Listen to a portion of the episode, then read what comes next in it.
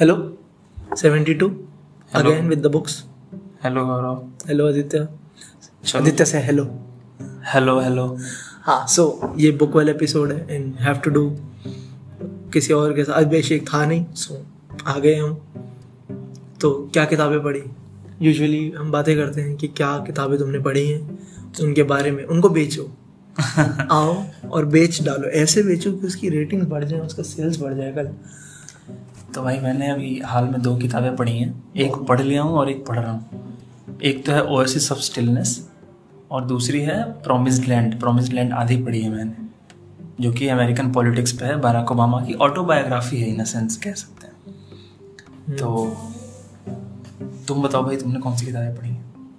चलो पहले हाँ ऐसे बात नाम बता देते हैं। हाँ इंट्रोड्यूस कर। मेरा हाँ तो जो मैंने किताबें पढ़ी हैं उनका नाम है the adventures of professor Shonku Satyajit Ray साहब की माइंड हंटर जॉन डगलस की और मार्क ऑल शेकर की। और जो मैं मेन मेन बता रहा हूँ सारी नहीं बता रहा एक किताब कॉमिक पढ़ी graphic novel the itch you can not scratch Sumit Kumar की और हाँ ये बहुत है इतना बहुत है। तो मैं चालू करता हूँ तेरे को एक पैटर्न समझ आ जाएगा कैसे मैं चीज़ें बेच रहा हूँ। हम्म, मतलब दिहाड़ी डालने का तरीका कि इस पटरी पे कैसे दुकान लगती है?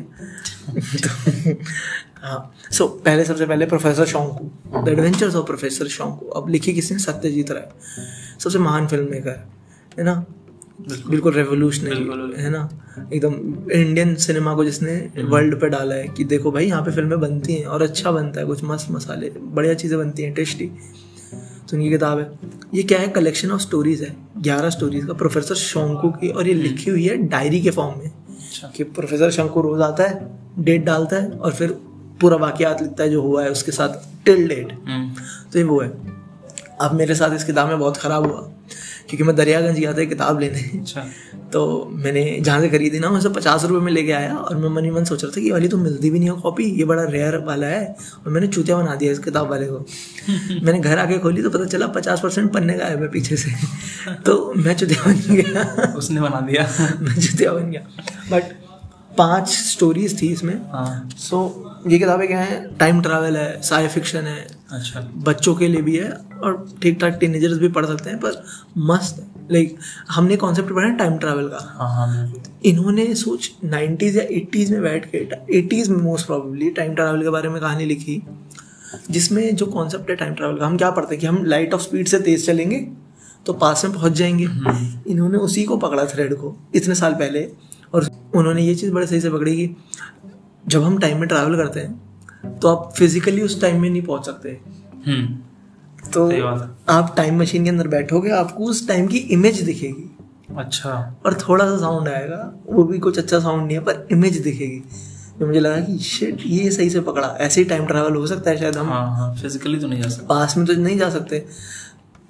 तो ये मेरे को बड़ा सही लगा कि उस टाइम में इनका इतना इमेजिनेशन था और फ़िल्म बनाने वाले तो हैं।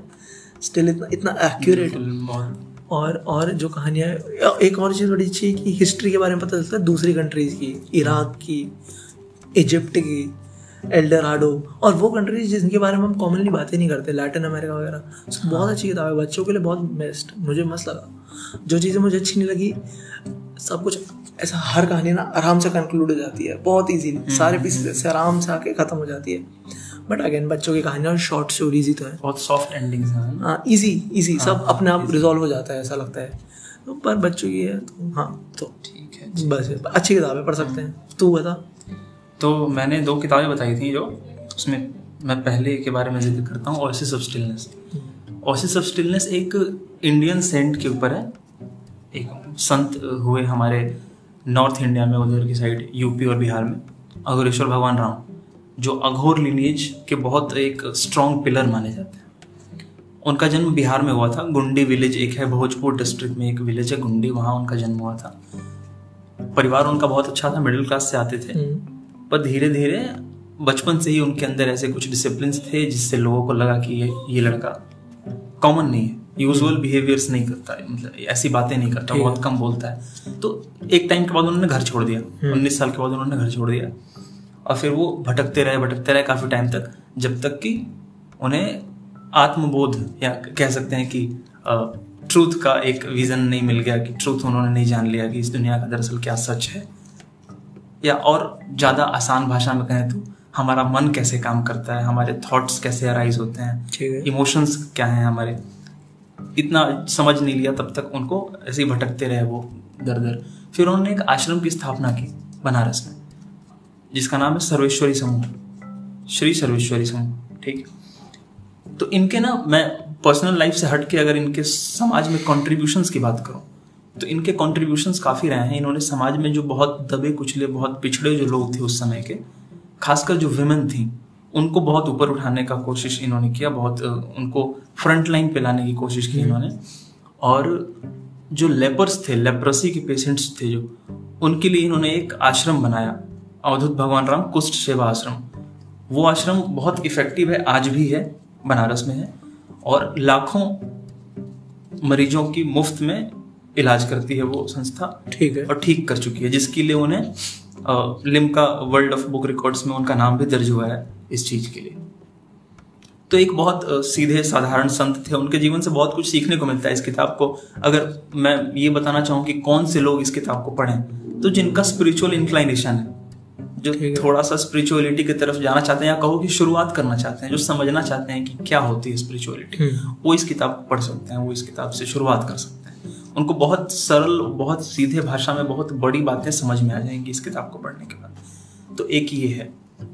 तो ये किताब उनकी बायोग्राफी है? हाँ उनके एक बहुत ही क्लोज डिसाइपल ने जिसने उनके साथ काफ़ी समय गुजारा उन्होंने लिखी है।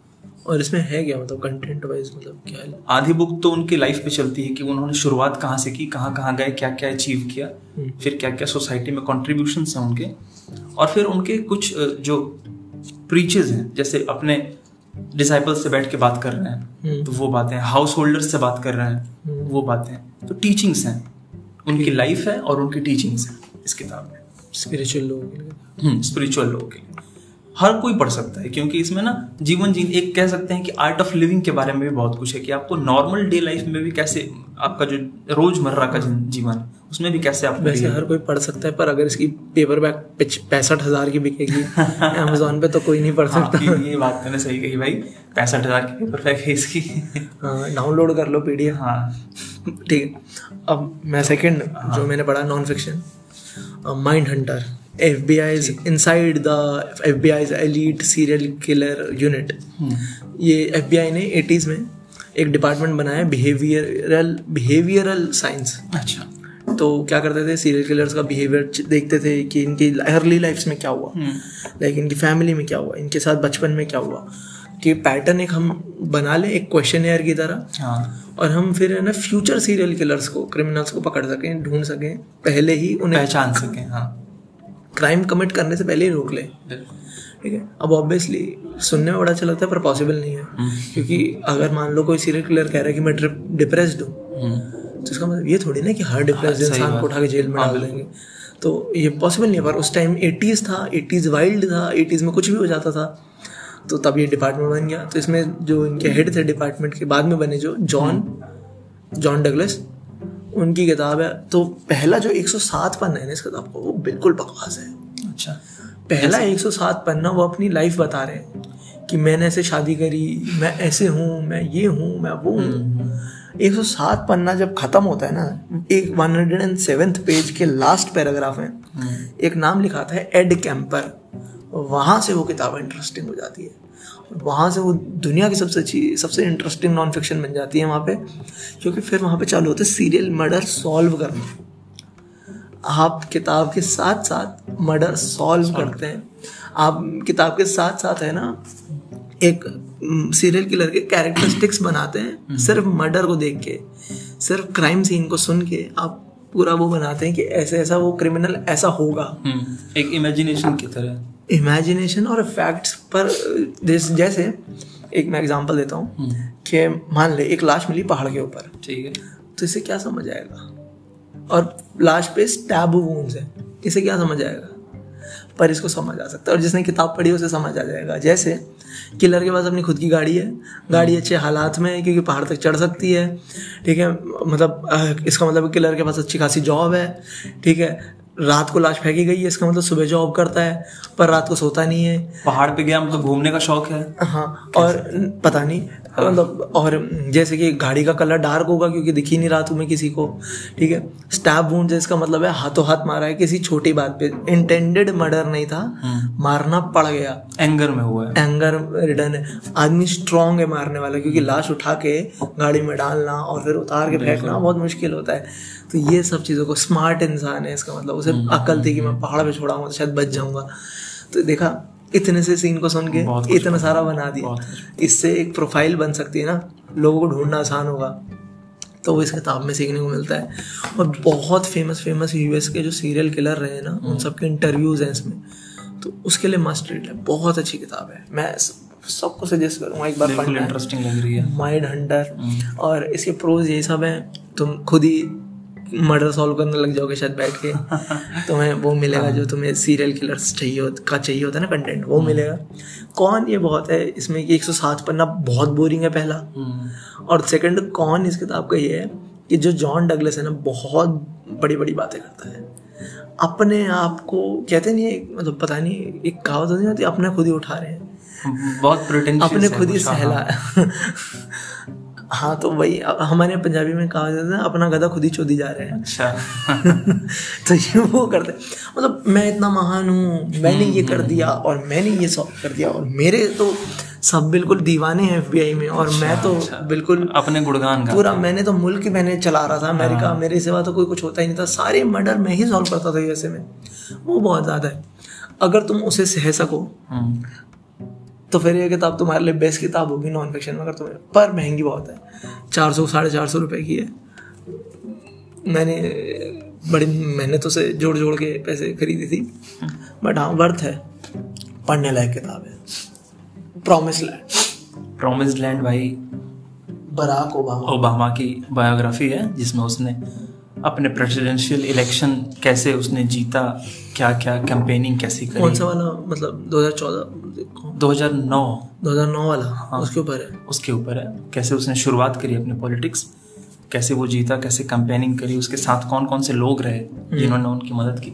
ये किताब पढ़ के एक बात तो बहुत साफ़ साफ़ दिखती है कि ओबामा बहुत लकी इंसान है।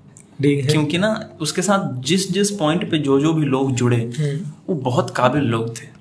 अच्छा। बहुत अपने अपने फ़ील्ड के मास्टर्स थे अच्छा वैसे लोग नहीं अरुण कुमार यादव फ्रॉम नजफगढ़ टैलेंट क्या है? अरे गहरे लोग नहीं थे। टैलेंट क्या है? फॉर्चुनर हाँ ऐसे अरे गहरे लोग नहीं थे बहुत खास बहुत तेज तरार लोग थे। तो एक तो उसका लक है ही उसने भी बहुत स्ट्रगल करा है। बहुत उसका उसका खुद का भी बहुत बड़ा कंट्रीब्यूशन है उसके जीतने में। और उसने जैसे कि बताया है कि उसके सामने दो चैलेंजेस जो सबसे बड़े थे प्रेसिडेंशियल कैंपेनिंग में। वो एक तो ये कि वो ब्लैक हाँ ठीक है? सबसे हाँ वो ब्लैक और अमेरिका में ब्लैक का पॉपुलेशन सिर्फ़ 14 परसेंट है। अच्छा। तो एक ऐसी डेमोक्रेटिक कंट्री जहाँ 86 परसेंट पॉपुलेशन वाइट हो वहाँ एक ब्लैक इंसान प्रेसिडेंट बनने के लिए कोशिश कर रहा हो ये अपने आप में ही बहुत इम्पॉसिबल सा लगता है सुनने में। हाँ। तो एक तो चैलेंज ये था कि वो ब्लैक है। दूसरा चैलेंज था कि उसका नाम जो है ना बैरक ओबामा ये सुनने में इस्लामिक नाम लगता है। हाँ एक मेरे को याद है शायद जब बराक ओबामा पहली बार लाइमलाइट में आया था ना कि ओह ये तो हाँ। फाइनल इलेक्शन के लिए जा रहा है हाँ, थर्ड स्टेप के लिए हाँ, जा हाँ, रहा है ये तो ब्लैक है और हाँ। है ना? तो मेरे को याद है लोग है ना झूठी खबरें फैलाते थे और इंडिया तक में आ जाती थी झूठी हाँ, खबरें बहुत बहुत। कि लोग बराक का ओबामा का नाम पूरा बताते थे बराक यूसुफ ओबामा। हाँ। अपनी तरफ़ से। और यूसुफ क्यों जोड़ रहे हो? क्या बराक ओबामा मतलब हाँ। बिहार का यू मेरठ का मुस्लिम थोड़ी नहीं कि उसके नाम के बीच में यूसुफ लगा हो। अगर वो अफ्रीकन ओरिजिन का भी मुस्लिम है तो यूसुफ तो नहीं होगा शायद उसके नाम। और उसने भी ना बहुत ऐसा ऐसे सिचुएशंस बताए हैं कि उसके कैंपेनिंग में बहुत सारे अफवाह उड़ाए गए उस, उसके खिलाफ। हाँ। पर फाइनली वो जीता और लोगों से बहुत अच्छा उसने कनेक्ट किया और एक खास बात है ना कि जब वो जीता तो अमेरिका इकोनॉमिक क्राइसिस में था। हाँ हाँ हाँ। उसके जीतने के टाइम पे। तो उसने ये भी एक एज अ चैलेंज लिया और बहुत जल्दी इस क्राइसिस को उसने खत्म किया। ये भी उसके अचीवमेंट्स में। ओबामा ने अपना मुस्लिम ना होने का प्रूफ दे दिया। जब हाँ। उसने सीरिया पे बहुत सारे बॉम्ब डाले। बहुत सारे बॉम्ब डाले। इराक ईरान हाँ, सीरिया पे बहुत सारे बॉम्ब डाले। शुरुआत से ही उसकी बुक पढ़ने में शुरुआत से ही पता लगता है कि कैसे टेररिज्म के खिलाफ बहुत स्ट्रॉन्ग स्टैंड है उसका। फ्रॉम वेरी बिगिनिंग पता लगता और सबसे अच्छा स्ट्रॉन्ग स्टैंड होता है टेररिज्म के खिलाफ जब आप स्कूल पे बम डालते हो और हॉस्पिटल पे बम डालते हो। अमेरिका की तरह। हाँ और पर देखा जाए इसको थोड़ा सा ग्रेन ऑफ़ सॉल्ट के साथ नहीं पढ़ना चाहिए क्योंकि पॉलिटिशियन ही तो है एंड में। हाँ मतलब है तो पॉलिटिशियन ही। है ना? तो बात तो सही है। उसमें इंटरेस्टिंग क्या है? मतलब इंटरेस्टिंग मैं कुछ खास इंटरेस्टिंग पॉइंट्स बताऊँ ना अमेरिका की जो ज़्यादातर लोगों को नहीं पता होंगे वो ये कि अमेरिकन इलेक्शन डेट्स हम्म। जैसे नवंबर में फिक्स्ड नेशनल डेट पहले से अनाउंस्ड है कि नवंबर में ही पहला स्टेज होगा प्रेसिडेंशियल इलेक्शन का और वो भी दिन तय है कि first Tuesday after first Monday पहले सोमवार के बाद जो ट्यूसडे आएगा वो इलेक्शन डेट होगा। अच्छा अगर मतलब महीना ट्यूसडे से शुरू हो रहा था वो नहीं? नहीं। जब Next- पहला मंडे आएगा। हाँ पहला मंडे उसके बाद वाला ट्यूसडे वो इलेक्शन डेट होगा। ये बहुत मज़ेदार बात लगी मुझे। मुझे इसके पीछे का लॉजिक समझ नहीं आया हालाँकि पर है तो मज़ेदार ही। तो एक ही बात है। और अगर मैं थोड़ी टेक्निकल बातें बताऊँ तो अमेरिका में कांग्रेस के दो हाउसेज होती हैं। Senate एक और- सीनेट और एक हाउस ऑफ़ रिप्रेजेंटेटिव्स हाँ। तो हाउस ऑफ़ रिप्रेजेंटेटिव्स में जो जीतता है ना वो सिर्फ़ दो साल सर्व करता है। अच्छा। और सीनेट में जो जीतता है वो छह साल सर्व करता है। और प्रेसिडेंट चार साल सर्व करता है। ठीक है? तो ये टाइम पीरियड्स है वहाँ के। यहाँ पे इनको गठबंधन की सरकार कहते हैं। हाँ। जब कोई चार साल दो साल छह साल सर्व करता है तो। और ये तो सभी को पता होगा कि वहाँ प्रेसिडेंट सिर्फ़ दो ही टर्म बन सकता है हाँ। पर एक एक्सेप्शन है। अच्छा। एक्सेप्शन है फ्रैंकलिन डी रूजवेल्ट वहाँ के एक प्रेसिडेंट हुए जिनका टर्म चला था अगर मैं ठीक से याद कर पा रहा हूँ तो 1933 से 1945 पहले प्रेसिडेंट। जो चार बार अच्छा, चौथी अच्छा। बार इलेक्ट हुए। हालाँकि चौथे बार में वो सिर्फ़ दो महीने रहे थे उसके बाद वो मर गए थे। ठीक है? तो चार बार इलेक्ट होने वाला पहला प्रेसिडेंट फ्रैंकलिन डी रोजवेल्ट उसके बाद ही ये बात चली अमेरिका में कि नहीं इसको चेंज किया जाना चाहिए। तो फिर दो ही टर्म्स लगा रहेगा वरना तो। हाँ नहीं तो एक ही चलता रहेगा। तो फिर दो टर्म्स इसको किए गए। एक ही इंटरेस्टिंग बात है। चलो ये तो अमेरिकन पॉलिटिक्स के हाँ, बारे में उसके बारे में बात होगी।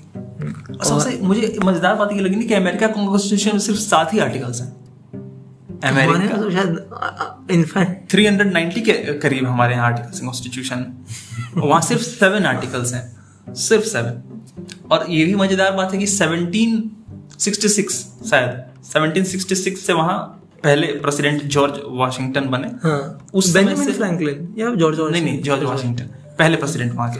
1766 1766 से लेकर के और आज 2022 तक सिर्फ़ 27 अमेंडमेंट्स ही हुए हैं। हमारे तो सत्ताईस साल में होते हैं। हाँ इतने तो हमारे यहाँ शायद पाँच पाँच तो एक ही साल में हो जाते हैं कभी कभार। तो ये उसके ऊपर कलेश हो जाता है हाँ। फिर गायब हो जाते हैं। तो ये एक तो मतलब बड़ा और शायद मैंने एक चीज़ बड़ी इंटरेस्टिंग पढ़ी थी शायद यूके में रिटर्न कॉन्स्टिट्यूशन नहीं है। नहीं। है ना? UK में क्योंकि वहाँ पे कॉन्स्टिट्यूशन चालू होता है वी द पीपल बिल्कुल। और वहाँ पे नहीं क्योंकि क्वीन है ना हाँ, उनकी है तो सब- मोनार्की के लिए नहीं। सो वर्बल चलता है हमारे इंडिया यार इंडिया का शायद बिगेस्ट रिटर्न कॉन्स्टिट्यूशन है ना दुनिया का। हाँ। और इस- अच्छी बात ये भी है ना कि इंडिया का कॉन्स्टिट्यूशन लगभग सारे जितने बड़े देश हैं जिनके पास अपना कॉन्स्टिट्यूशन था हम्म। उन सबसे अच्छे अच्छे- इंस्पायर्ड है। उन सबको पढ़ के और हमारे संविधान सभा ने सब में कुछ ना कुछ सुधार करके और फिर मतलब कह सकते हैं कि पूरी दुनिया में बेस्ट कॉन्स्टिट्यूशन अगर देखा जाए इंडिया का है अपना है। क्योंकि सबको पढ़ने के बाद बनाया गया हाँ। इसको देखा जाए कुछ लोग कितना नेगेटिवली नहीं दिखाते कि कॉपी करके चोरी का नहीं, ये चोरी नहीं है। हाँ ये तो वो अच्छा ये करना तो है। अच्छा है बल्कि तेज तरार लोगों का काम है। और ऊपर से हमारे यहाँ पे मेरे को याद है कॉन्स्टिट्यूशन कमेटी जो बनाई थी हम्म। उसके हेड अंबेडकर साहब थे। पर वहाँ पे इलेक्शन होता था हर उस पे? बिल्कुल। हर अगर ये अमेंडमेंट आना है या फिर ये ये कॉन्स्टिट्यूशन ये वाला आर्टिकल आना है तो उसके फिर इलेक्शन कितना अग्री कर रहे consensus, हाँ, सबका सर्वसम्मति से। और फिर उसे आगे उसे रखा जाएगा नहीं हाँ। रखा जाएगा वो सब और उसे चेंज कर देगा। इसीलिए तो इतना समय लग गया ना हमारा संविधान बनाने में। ढाई साल ना? हाँ इतना टाइम लग गया। जापान का सात दिन में लिखा था शायद। सच में? और वो किसने लिखा था? यूएस के मिलिट्री के लोगों ने। अच्छा। हाँ। यूएस ने टेक ओवर करा था जापान को और एक होटल के कमरे में शायद एक दिन में या सात दिन में बैठ के पूरा कॉन्स्टिट्यूशन लिख मारा था वो भी आर्मी वाले उन्होंने। अच्छा। तो ये- काफ़ी फन फैक्ट हो गया। ऐसे मुल्क बर्बाद होते हैं। और द थर्ड जो मैंने पढ़ी वो ग्राफिक नॉवल है। नॉवल नहीं ग्राफिक नॉवल कॉमिक भी नहीं है graphic novel the itch you can not scratch ये लिखी है सुमित कुमार ने। नाम बहुत मज़ेदार है इसका। The itch you can not जो खा जाओ खुजा ना सके। ठीक है। तो सुमित कुमार के बारे में फन फैक्ट ये सविता भाभी के लिए लिखते थे एक जमाने में। तो काफ़ी उच्च तबके के उच्च कोटि के राइटर हैं बहुत बड़ा इनका काम है बहुत बड़ा नाम भी है इनका। इन्होंने बहुत ऊँचे ऊँचे लेवल के काम करे हैं ठीक है? तो इनकी किताब है ये इनकी बायोग्राफी है। इनकी पहली किताब थी और इनकी पहली किताब इनकी बायोग्राफी है कि मैं जिस दिन से पैदा हुआ पैदा भी नहीं जिस दिन से मैं प्लान हुआ ना घर में हम्म, वहाँ से लेके इसकी मम्मी के इनके मम्मी के मतलब प्रेग्नेंट इनके पेरेंट्स जब प्रेग्नेंट हुए हम्म। वहाँ से लेके आज प्रेजेंट डे तक ये पूरी किताब है। अरे। पर और बहुत फनी है बहुत ज़्यादा फनी किताब है। बर्थ लिखा हुआ है इन्होंने। हाँ वो सब। इसके ऊपर बड़ा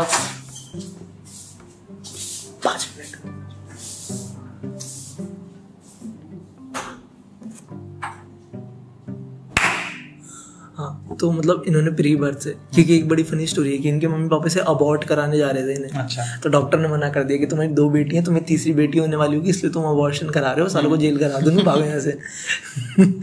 तो फिर ये पैदा हो गए इस वजह से। बाकी इनकी पूरी लाइफ की स्टोरी है बड़ी फनी एक और फन फैक्ट कि इनको ए पी जे अब्दुल कलाम से लेटर मिला था।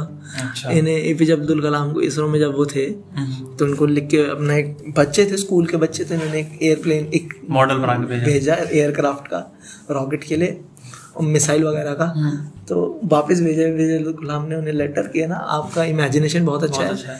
और आपके जैसे लोग ही चाहिए। और उनको एक किताब भेजते हैं डिज़ाइनिंग के ऊपर कि कैसे आप स्पेस क्राफ्ट डिज़ाइन कर दो तो काफ़ी कूल है। अब इसके प्रोज आ जाते हैं काफ़ी फनी है। कुछ नया है। मैंने पहली बार कॉमिक पढ़ी है इसे। अच्छा ये सविता भाभी वाला एलिमेंट इन्होंने ऐड किया है क्या? इस किताब में थोड़ा बहुत भी? हाँ हाँ। अच्छा। इसके बारे में लिखा है मेरे पाँच हज़ार रुपये मिलते थे कहानी के सविता भाभी की लिखने के। ठीक है। और हाँ ये सब इसका कौन ये है पता है क्या? इसके बारे में खराब बात किया इस किताब के? कि मान ले 2008 की बात है वहाँ पे कोई वाकयात हुआ। तुम 2008 का पूरा वाकयात पढ़ते हो पूरा 2008 पढ़ते हो। उसमें बहुत सारे अलग अलग वाकयात है। फिर 2009 आ जाता है। फिर सडनली कहीं तुम 2015 पे पहुंचोगे और ये बोलेंगे अच्छा 2008 में ये भी हुआ था। तो यार वो तभी बता देते हाँ। हाँ मेरे को यहाँ तक लाने की क्या ज़रूरत थी? या फिर फ्यूचर में जाएँगे 2015 में कुछ चल रहा है और बोलेंगे अच्छा हाँ मैंने ये 2008 में करा था। और जस्ट एक लाइन में 2008 में ऐसा यार बताया नहीं तुमने। मैंने बोला तो ज़िक्र ही नहीं है। तो फिर अब ऐसे कैसे मैं मान लूँ? बट चलो फ़र्स्ट है। और एंड में तीन कॉमिक्स हैं इनकी खुद की जिनमें इनकी कैरेक्टर्स हैं ये ही नहीं है। तो वो बड़ा फनी पार्ट है। सो so, एक अच्छी है नया एक्सपीरियंस और मैं सौ रुपये में लाया था दरियागंज से। हाँ एक सौ बीस रुपये में। तो और क्या चाहिए मैं तो खरीदना भी नहीं चाहता था बस ले ली। और कुछ पढ़ा है तूने? फ़िलहाल तो यही पढ़ रहा हूँ। और कुछ जो बताना चाहे? क्योंकि मैंने एक ऑडियो बुक सुनी थी बॉय पार्ट्स अच्छा। ठीक ठाक थी। ब्रिटिश ह्यूमर था तो थोड़ा ड्राई इतना समझ नहीं आया ठीक ठाक थी बस पढ़ सुन डाली। बस इससे ज़्यादा उसके बारे में कुछ कह भी नहीं सकता बॉय पार्ट्स के बारे में। और कोई गाना तो चाहता हो कि लोग सुने? यार मेरे गाने ना बड़े चीप होते हैं। अरे कुछ नहीं होता ऐसा। मेरे गाने अ, सुनने सुनने वाले होते हैं। फ़िलहाल मैंने मोहम्मद अज़ीज़ को डिस्कवर किया है। अ, मैं से मीना मैं से मीना हाँ। से और वो एक बहुत फ़ेमस गाना है उनका। कि दुनिया में कितना गम है मेरा गम कितना कम है। बहुत लोगों ने सुना होगा। तो उनको मैंने डिस्कवर किया सोनू निगम उनकी तारीफ़ कर रहे थे तो मैंने देखा एक वीडियो में। वहाँ से मुझे उनके बारे में पता लगा। बहुत अच्छे सिंगर हैं बहुत बोल्ड गाते हैं बहुत अच्छा गाते हैं। तो सुनना चाहिए। एक गाना टिच बटन गाने का ना टिच बटन टिच बटन तो तेरे को? नहीं। एक तो ये वाले बटन होते शर्ट के सिंपल है ना जो कट होता है उसके अंदर तुम ऐसे बटन फंसाते हो। ये तुमने देखा दो एक ऐसा निकला होता है। और एक ऐसा होल जैसा होता है टक करके फंस जाता है। अच्छा हाँ। उसको टिच बटन कहते हैं। तुम्हारे क्या कहते हैं? हुक कहते हैं। हुक हाँ। धागा वाला होता है ना हुक तो जो धागे में हुक फंसता है। इसे भी शायद हुक ही कहते हैं। हमारे उसे टिच बटन कहते हैं। अच्छा नहीं मेरे यहाँ कोई स्पेसिफिक नाम नहीं और बटन टच बटन। तो एक कुलविंदर बिल्ला एक पंजाबी सिंगर है। उनकी फ़िल्म का गाना है मेरे को बड़ा अच्छा लगता है। कुछ ऐसा बहुत हाईली लिरिकल गाना नहीं है बड़ा प्यारा सा स्वीट सा छोटा सा तीन मिनट का गाना है मुझे बड़ा अच्छा लगता है पर। तो टच बटन बहुत अच्छा गाना है। सुनना चाहिए लोगों को क्योंकि अच्छा है। फ़िल्म कोई तो नहीं film TV show. Film TV show. मैं डॉक्टर हाउस का ज़िक्र करना चाहूँगा हाउस एमडी। हाँ मैं अरे बाप रे इतना बड़ा सीरियल हाँ। हाउस हाउस एमडी मेडिसिन से रिलेटेड है। अगर कोई मेडिसिन से रिलेटेड कुछ देखना चाहे मेडिकल से रिलेटेड तो हाउस एमडी देख सकता है। बहुत अच्छा उसमें डिस्क्रिप्शन है हर चीज़ का। वो एक पेशेंट को लेकर आते हैं फिर उसको ट्रीट करते हैं फिर जब तक ठीक नहीं होता तब तक उसके बारे में बताते हैं सब कुछ है। वो अच्छा है। मैंने वो देखी थी। मैं एक सीरियल देख रहा हूँ बेटर कॉल सॉल अच्छा, खत्म होने वाला है अगले हफ़्ते हमेशा के लिए। खत्म हो हाँ, गया कंप्लीट हो क्या गया। है उसमें? अरे बेटा देख एक सीरियल था ब्रेकिंग बैड ठीक है ब्रेकिंग बैड उसमें कैरेक्टर होता है सॉल गुडमैन हम्म। जो खुद में एक जोक है उसका नाम क्योंकि एक फ्रेज होता है इट्स ऑल गुड मैन हाँ तो उससे उसका नाम निकला सॉल गुडमैन ठीक है तो नाम ही उसका जोक है खुद में। तो वो लॉयर है वहाँ एल्बर एल्बकर की फिक्शनल कैरेक्टर एल्बकर की असली में जगह है न्यू मैक्सिको में। वहाँ पे लॉयर है सॉल गुडमैन ठीक है और ये दो ड्रग डीलर होते हैं जेसी और वॉल्टर राइट उनके लॉयर होता है ये। ठीक है और एंड में बहुत बहुत फंस फंस जाता है फिर अपना नाम वाम बदल के कहीं और कुछ और नाम से पहुँच जाता है। तो ये उसकी स्टार्टिंग की कहानी है। कि उन दोनों आदमियों से मिलने से पहले कहाँ था। हम्म। तो वो सबकी कहानी है और ये बहुत बड़ा यूनिवर्स है ब्रेकिंग बैड का। इसके ऊपर फिल्म्स भी हैं सीरियल भी है खुद का सीरियल भी है। अच्छा। तो उस सबको एकदम एंड कर रहा है बेटर कॉल सॉल और ये उसका ऐड आता था उसका टीवी पे मतलब जो शो था उसमें ये ऐड करता था उसमें कहता था बेटर कॉल सॉल कि अगर तुम तुम्हें पता है तुम्हारे पास राइट्स हैं? नहीं पता था तो मैं बताता हूँ। आज तुम्हें पुलिस वाले कुछ ये नहीं कर सकते वो नहीं कर सकते मैं तुम्हें बचाऊँगा। फनी शो है काफ़ी पर बहुत अच्छा लिखा हुआ है। इस शो में बहुत अच्छी चीज़ फॉलो करते हैं बहुत शो नहीं कर पाते। क्या होता है ना यूजुअली आप प्लान बनाते हो फिर उसको एग्जीक्यूशन में जाते हो फिर एग्जीक्यूट हो जाता है। है ना तीन फ़ेज़ ये क्या कहते हैं प्लान नहीं बताते कभी भी शो के राइटर्स कभी प्लान नहीं बताते। तो तुम एपिसोड स्टार्ट करोगे और कुछ हो रहा होगा। माइन्यूट माइन्यूट चीज़ें मतलब रेगुलर से थोड़ा सा हट तुम फॉलो करोगे कुछ ऑड है कुछ ऑड है। तुम धीरे धीरे बिल्डअप देखोगे छोटी छोटी चीज़ों का। एक एपिसोड में कुछ बस इधर उधर कुछ जा रहे हैं बस लोग जा रहे हैं किसी को कुछ दे रहे हैं वैसे वैसे। और एंड में एपिसोड के कोई मर जाएगा उसकी वजह से। या कुछ बहुत अच्छा। ही क्रेजी हो जाएगा। फिर वो सारे इंटरकनेक्टेड होंगे। हाँ। और पूरा सीज़न पूरे छः सीज़न सारे एपिसोड इतनी स्मूथली ऐसे आके एक जगह जुड़ जाएँगे ना। तो हैरान हो जाओगे कैसे किसने लिखा कौन है इंसान? इंसान तो नहीं लिख सकते। मतलब ब्रेक सोच। तुम्हारे पास एक ऑलरेडी शो है पाँच सीज़न का ब्रेकिंग बैड उसको भी जोड़ना है। ये जो लिख रहे हो इसको भी जोड़ना है और एक फ़िल्म है उसको भी जोड़ना है। और जो देखते हैं वो सब पागल हैं बिल्कुल पागलों की तरह देखते हैं भूखों की तरह। तुम्हारा शो जो तुम आप सबको बैठ के जोड़ रहे हो। और कुछ भी इधर उधर हल्का सा भी हुआ तो लोग तुम्हारे सर फोड़ देंगे। बहुत हाई इमेजिनेशन की ज़रूरत है भाई। बहुत अच्छा शो है बहुत ज़्यादा अच्छा शो है। मैं तो सबको बोलता हूँ बेटर कॉल सॉल देखो। बस। और कुछ? और कुछ वो लगता है कि मेरे को तो वो बता देना चाहिए फन फैक्ट मैं सिर्फ़ एक आदमी को कॉपी करना चाहता हूँ नसरुद्दीन शाह। अरे अरे इंस्टीट्यूशन ऑफ़ एक्टिंग और एक्टिंग में नहीं बोलने में कि बात हाँ, कैसे करते हैं हम जैसे को तो बात करनी भी नहीं आती। कम्युनिकेशन बिल्कुल। हाँ, बल्कि नुक्ता बोलते हैं जो। अरे हाँ। जो सही बात है। नुक्ता प्रोनाउंस करते हैं। हर चीज़ हर हर प्रोनाउंसिएशन पॉज कहाँ देना है कॉमा कहाँ आ रहा है वो पता लगता है बातों में। बहुत अच्छी बात करने की उनकी। टेक्टिक है कह सकते तूने वो कभी बताया है कि लोगों को कि वो देखे अनुपम खेर शो? नहीं हाँ तो अगर नसरुद्दीन शाह को जानना हो थोड़ा सा भी अगर समझना हो कितनी कितना सटल पर्सनालिटी है कितने फाइन मतलब उनके अंदर आर्ट है लैंग्वेज को लेकर कितनी जानकारी है कितने। तो लोग वो देखें अनुपम खेर शो। नसरुद्दीन शाह नसरुद्दीन शाह वाला शो जिसमें ओम पुरी भी आए हुए हैं। और दोनों ही दिग्गज दोनों बचपन के दोस्त हैं। दोनों एनएसडी से हैं तो ओमपुरी हम्म। ओमपुरी मस्त। तो वो देखना चाहिए अगर नसरुद्दीन साहब को ओमपुरी अगर अभी ज़िंदा होते तो दिल्ली के पोल्यूशन में उनके चेहरे के गड्ढे बढ़ जाते। हाँ। नो डिसरिस्पेक्ट हाँ ऐसे ही। क्या हो गया मेरे को? चलो। फिर खत्म करते हैं। हाँ।